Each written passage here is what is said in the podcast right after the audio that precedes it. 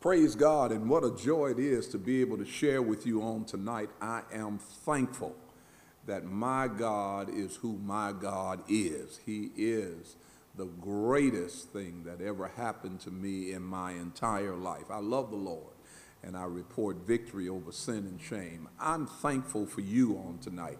And as you're coming in, I'm praising God that you will be blessed by the word. I'm already praising God for that in advance because I believe that the word will be a blessing to you. So many times we come to church or, view church because uh, we're in this virtual setting and uh, we come not with the expectation or attitude that we should.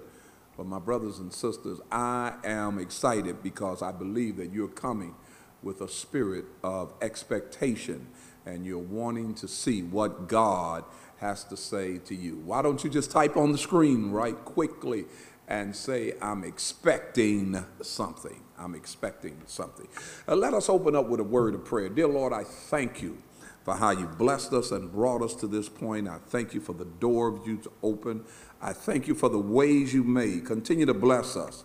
Continue to strengthen us. Continue to grant us of your favor, and we shall forever give your name the praise, the glory, and honor shall be thine. In Jesus' precious name, thank God. Amen. For our scripture tonight, let us turn to the 27th number of Psalm. It is always a blessing to read the 27th number of Psalm. It says, The Lord is my light and my salvation. Whom shall I fear? The Lord is the strength of my life. Of whom shall I be afraid. When the wicked, even mine enemies and my foes, came upon me to eat up my flesh, uh, they stumbled and fell. Though an host should encamp against me, my heart shall not fear. Though war should rise against me, in this will I be confident. One thing have I desired of the Lord, that will I seek after, that I may dwell in the house of the Lord all the days of my life to behold the beauty of the Lord and to inquire in his temple. For in the time of trouble he shall hide me in his pavilion, in the secret of his tabernacle shall he hide me. He shall set me up upon a rock. I read the first five verses of that 27th number of Psalm, and I pray that it will be a blessing to you as well. I want to call your attention tonight um, to a scripture. We um, talk on the uh, uh, previous two lessons about um, um, um, learning how to pray and, and what has to happen to an individual as they uh, are, are being taught how to pray properly. Because praying is not just something we do to, to mark time, but uh, prayer, prayer, my brothers and sisters, is something that we have to do in order to keep in touch with our God. Uh, you know, a relationship where there is no communication is not a good relationship. Uh, somebody ought to hear what I'm saying. A relationship where there's no communication is not a good relationship because you don't, a lot of times you miss out on what the other is feeling at very critical time in the relationship. So you need to know what's going on. so uh, it is good to be able, as I talked on the last couple of lessons, last couple of weeks, is it's good to be able to, to, to, to communicate with God talk to God and, and have God speak to you. God speaks to us in many different ways, and so you cannot uh, fasten God or put God in a box. You've got to uh, think outside of the box if you're going to really be in communication with God. God will speak to you in one of in some of the most unusual ways, but you'll know it's God because God uh, has a way of confirming his word. Sometimes something will happen and God will confirm it through another person. And my brothers and sisters, you need to be open to the confirmation of the word of God. Hallelujah. Open to the confirmation of the word of God. Let's go to 1 Corinthians. First Corinthians, the third chapter, and I'm going to read the 16th and 17th verses. Uh, First Corinthians, the third chapter, verses 16 and 17. And this is what the word of the Lord says Know ye not that ye are the temple of God, and that the Spirit of God dwelleth in you? If any man defile the temple of God, him shall God destroy. For the temple of God is holy, which temple ye are. Know ye not that ye are the temple of God. I'm going to talk about the temple of God. And now, when I start talking about the temple of God, uh, I know that there are going to be some people who are going to probably say, well, uh, he, he given the wrong definition. But the subject of this particular lesson is a metaphor uh, to describe the nature of the saint, the Christian. It may apply to the collective group, which is the church, and it may apply to the individual saint. We will study the passage in detail. This passage will in detail and discuss the subject in detail and finally try to make it applicable uh, to these areas. When we consider the temple of God, the temple of God, that, that, that phrase, know ye not, uh, is a introductory phrase. That phrase, know ye not, it, it, it, if, if it was to be translated in modern terminology, it would probably read, This is the same thing I've told you before. Know ye not. In other words, don't act like you don't know what I'm talking about because this is the same thing I told you before. And so the Apostle Paul would be saying, You know what I'm talking about. And when he says, Know ye not, he's actually saying, You know what I'm talking about because I done told you this. And so uh, it, it, it is the phrase used by Paul to emphasize an important truth. It is a phrase that is used to emphasize a very important truth. Uh, in the First Corinthians, uh, the fifth chapter, and uh, uh, let's look at the sixth verse because it's uh, uh, it, it, it, says something. Stay with me with this because I want to share something with you. It says, Your glorying is not good. Your glorying is not good. He said, Know ye not that a little leaven leaveneth the whole lump. I'm, I'm, I'm, dealing with that phrase, know ye not. In other words, you know that a little leaven leaveneth the whole loaf. That's what Paul is saying. Now, now, now move over to the sixth chapter and the second verse. Watch this. Do ye not know that the saints shall judge the world? In essence, the apostle is saying uh, basically using the same phraseology. And he could have said it the same way if you had, uh, if he had uh, uh, uh, uh, dealt with this in a like manner. No, do ye not know that the saints shall judge the world? That's in 1 Corinthians, the sixth chapter and the second verse. He, he, said, Don't you know that God's people will judge the world? So if you're going to judge the world, aren't you capable of judging? Insignificant cases. This is what he said. If you're going, and if the world shall be judged by you, are you unworthy to judge smaller matters or the smallest matter? Look what he said. Look what he said. Don't, in other words, how you gonna judge? I preached a sermon uh, some uh, a little while ago. I may have to. This may be an indication for me to pull it out again. If you can't handle this, how you to handle that?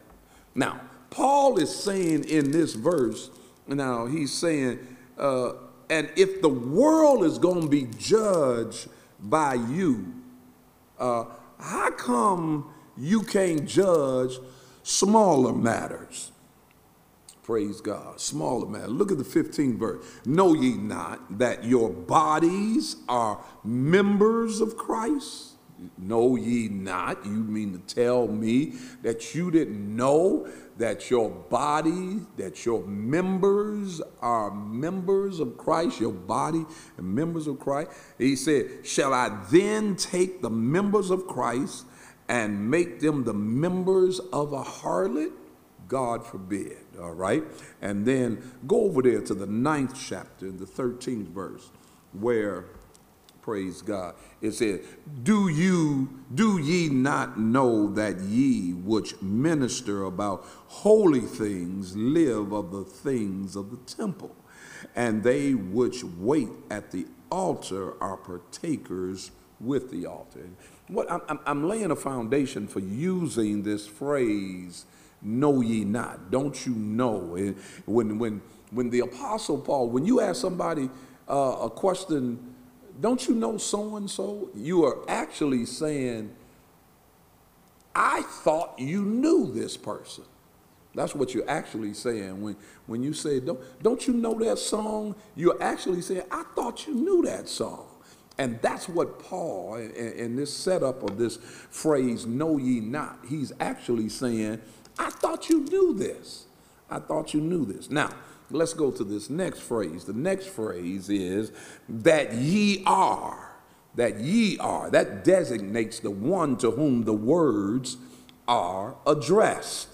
Uh, according to the book of Ephesians, the book of Ephesians, uh, I believe I want to take you there. Uh, let's go to the book of Ephesians and uh, let's look at the second chapter.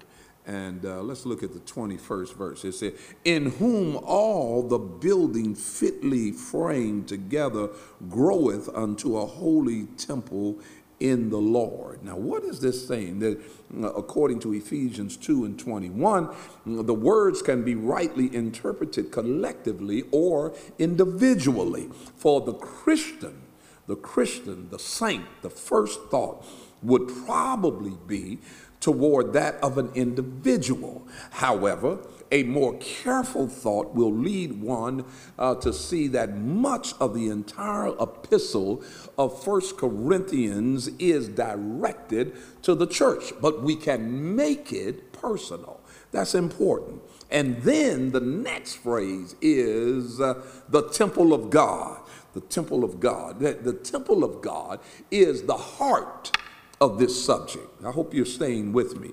The article, uh, the, needs to be noticed. Uh, this, this does not refer to the temple among many temples. It refers to the one and only temple. My brothers and sisters, the word temple denotes uh, if we look it up, it denotes a shrine where deity resides. So the truth of the matter is that human beings are the shrine where God dwells. I'm going to say that again. Uh, uh human beings are the shrine where God dwells. Now, consider, consider, if you will, the temple that saints are. Consider the temple that saints are. Go with me, if you will, uh, to the book of Acts. Uh, uh, uh, the seventh chapter. I'm coming back here. I want to say something. The seventh chapter and uh, the 40, I believe it's the 48th verse. The Spirit of God dwells in people. I wonder will you identify and say that the Spirit of God dwells in you. The Spirit of God dwells in people. You, you, you're not going to like what I'm getting ready to say, but I'm going to say it anyway. The Spirit of God does not dwell in buildings built with hands, it dwells in people. And I know we say, oh, whoa, the Spirit was in that church, the Spirit was in the people. Oh, God, help me. The Spirit was in the people, and the people were in the building. Stay with me. Go with me to Acts 7 and 48. It says, Howbeit, the Most High dwelleth not in temples made with hands, as saith the prophet. Now, that's in the scripture. You want to fight with me? Don't fight with me. Fight with the scripture. I'm going to say it again. The Spirit does not dwell in buildings, the Spirit of God dwells in people. Uh, uh, come on, type that on the screen and say, The Spirit dwells in us. The Spirit dwells in us. Go with me to uh, Acts, the 17th chapter. Acts, the 17th chapter, and I believe that I want you to go to the 24th verse. And look what it says, the 24th verse. God that made the world and all things therein, seeing that he is Lord of heaven and earth, dwelleth not in temples made with hands. I'm going to say it again. God, the Spirit of God, dwells in people. Oh, Lord. The church is the spiritual organism, and that is where God dwells. He dwells in the people of the church for the glory of God, not for our glory. The church is to bring people to faith in Christ for salvation. The Spirit builds and dwells in believers uh, as a church. And so, my brothers and sisters, you've got to be careful that you understand who you are. You are the temple of God. You, know, don't get carried away with uh, our beautiful edifice. And it's, it's beautiful, it's important uh, to us that we have these edifices and, and we must make, but we make these edifices uh, and we build these edifices and we uh, have these beautiful buildings uh, so that God uh, can dwell in them through the, his people. The people bring the Spirit. Hallelujah.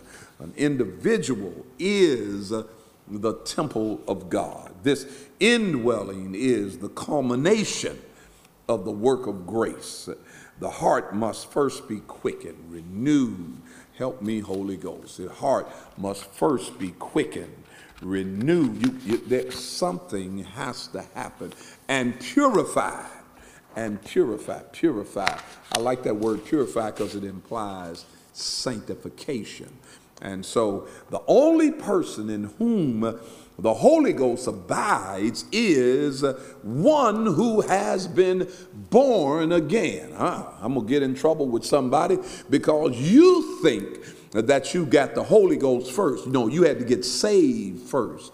You didn't get you didn't get the Holy Ghost first. You had to get saved first and then you receive the baptism of the Holy Ghost. Go with me to the book of John to the book of John, the 14th chapter, and uh, uh, let's look at the 23rd verse. Jesus answered and said unto him, If a man love me, he will keep my words, and my Father will love him, and he will come unto him and make our abode with him. Note uh, that Jesus says that I'm not coming in until this person has had he the implication here is that he's had a, a conversion. He's been changed. Something has happened.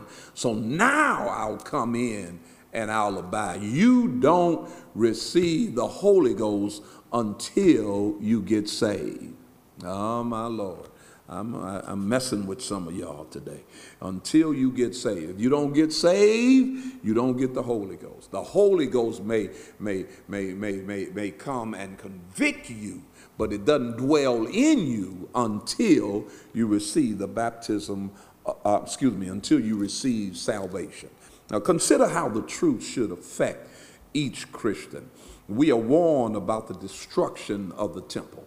Uh, I know people don't like for me to deal with this, but we are warned about the destruction of the temple. You know, the temple, your body is the temple of the Holy Ghost. And so that's why you got to be careful what you do with your body. You got to be careful what you put on your body. Uh, you you got to be careful about y'all put all these holes and piercings in your body. Your body is the temple of the Holy Ghost. You got to be careful with all these tattoos on your body. Your body is the is the temple of the Holy Ghost. And you putting all these holes in your body and these tattoos on your body is as absurd as me coming over to your house and start spray painting on the brick. Oh, y'all don't like me there. It ain't. I, you would say, "What in the world are you doing? Why are you putting paint on my house?" Your body is the temple of the Holy Ghost, and you shouldn't be putting graffiti on your body. You shouldn't be putting all these holes in your body. Now I know I lost some of my young folk, but I'm gonna stay there because I ain't scared of y'all. so now we are warned about the destruction of the temple. This is true of the church. Uh, it is a, a terrible thing to tear down the church. The word destroy means to corrupt morally or defraud in character. One can defile the church by deliberate attack or by negligence. Any abuse given to the human body is applicable here. My brothers and sisters, this is a strong argument against the abuse of narcotics of any kind. It also applies to the lack of rest or overeating and the like. You know, you can abuse the temple uh, by not giving it its proper rest. You can abuse the temple by overeating. Hallelujah. The scripture says, and go with me to First Corinthians. Uh, go with me to First Corinthians. I'm going back to First Corinthians, the third chapter. Lord have mercy. And, uh, and uh, the 17th verse. If any man defile the temple of God, him shall God destroy. For the temple of God is holy, which temple ye are. Read this verse. Read this verse. If anyone destroys God's temple, God will destroy him because God's temple is holy. And then he says, he says it very clearly. You are that holy temple. Now, the temple we are, the temple of God, the, that, that we are the temple of God should encourage us to do the right thing with our bodies. Praise God. Uh, one's duty to the church are duties to the Spirit of God. And, and God's temple must not be marred.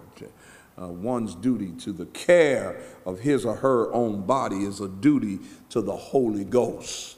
And one must not destroy their body. You, you, you all uh, saying this, I know it's a very popular saying, it's my body, I do what I want to do with it. It's, it. Actually, it's not your body. Your body is the temple of the Holy Ghost. As individuals, uh, each one of us should take a positive step to remove from our lives anything that would be detrimental to the body of the church or to our human body. We should take positive steps in, to make absolutely sure that we are pure and acceptable unto God. My brothers and sisters, you don't have that option to just put anything in your body. Be careful. Your body is the temple of the Holy Ghost. Uh, I, I, haven't asked you to type anything on the screen, so I'm going to ask you now because I know some of y'all are mad. And you can just type on the screen and say, My body belongs to the Holy Ghost. Uh, come on. My body belongs to the Holy Ghost. Now, uh, uh, do you know that you are the temple of God? Now, you can't destroy what God has assembled, what God has done. Look, look, go with me to the 79th number of Psalm. Um, I, I, don't know what uh, somebody is saying to me. The 79th number of Psalm and the first verse, it says, O God, the nations have invaded the land that belongs to you. They have dishonored your holy temple. They have left Jerusalem in ruins. You cannot, praise God, you cannot destroy the temple of the Holy Spirit. All right? Now, the Lord bless you. And uh, I'm going to wrap it up. This is a short lesson, I guess, on tonight. Uh, uh, but I wanted to get my point over to you. I wanted you to know whose temple you are, uh, uh the, the temple of God. Uh, and so that you will start thinking about things a little better and not get crossed up and think to mind you can do what you want to do. You can't do what you want to do. Nevertheless, uh, if you're mad, pray for me and then pray, and then you'll get saved because you shouldn't be mad because I'm teaching the Word of God. Amen. Amen. Amen. And just somebody type on the screen say, it's tight, but it's right. It's tight, but it's right. Now, the Lord bless you. I want to challenge you. I'm going to pray that you will accept the Word of God. Dear God, I thank you once again for how you blessed us and brought us. Thank you, O oh God, for this word. I pray that you will make our listeners not only listeners, but doers of your word. Help them, O oh God, to take in your word and your truths and let it be a blessing to their lives. In Jesus' name, thank God. Amen. I want you to share. I want you to share. I want you to share in giving. I want you to be a blessing to the ministry. Please, my brother, please, my sister, I want you to share. Come on, get that $10 seed and share with us. I challenge you to get a $10 seed. You can, if you're going to mail it in, you can mail it in to Greater Emmanuel Institutional Church. That's at 19190 Schaefer Highway. That's Bishop J. Drew Sheard Boulevard, Detroit, Michigan 48235. Or you can go to PayPal at and that will be PayPal at geicogic.org. Or you can give on Givelify. Please search for our church, Greater Emmanuel Institutional Church, and please look for the logo. Please look for our logo and then give. Or you can go to Cash App, that's dollar sign GEI COGIC 1. Uh, or you can give securely in our GE app GEI app, or you can go to uh, Text to Give at 28950. Type in the space GEI offer and the space and then the dollar amount, and then please press send. What a blessing it is to be able to sow in fertile ground and so here we are, sowing in this fertile ground. I praise God for you on today. I thank God so much. I'm going to pray over your seed. Dear Lord, I pray that you will bless these seeds and cause them to multiply, not only for the sake of ministry, but for the sake of our personal lives. And we shall forever give your name the praise, the glory, and honor. In Jesus' name, here I go again, believing God. Here I go again, believing God. Come on, put on the screen. I believe God. God is going to do something special. God bless you. I love you with the love of the Lord. I want to tell you to hang in there and keep getting stronger because God has something great in store for you. And now may the grace of God, the sweet communion of the Holy Ghost rest, rule, and abide henceforth, now, and forevermore. And all the people of the Lord said, Amen. God bless you, and I love you with the love of the Lord.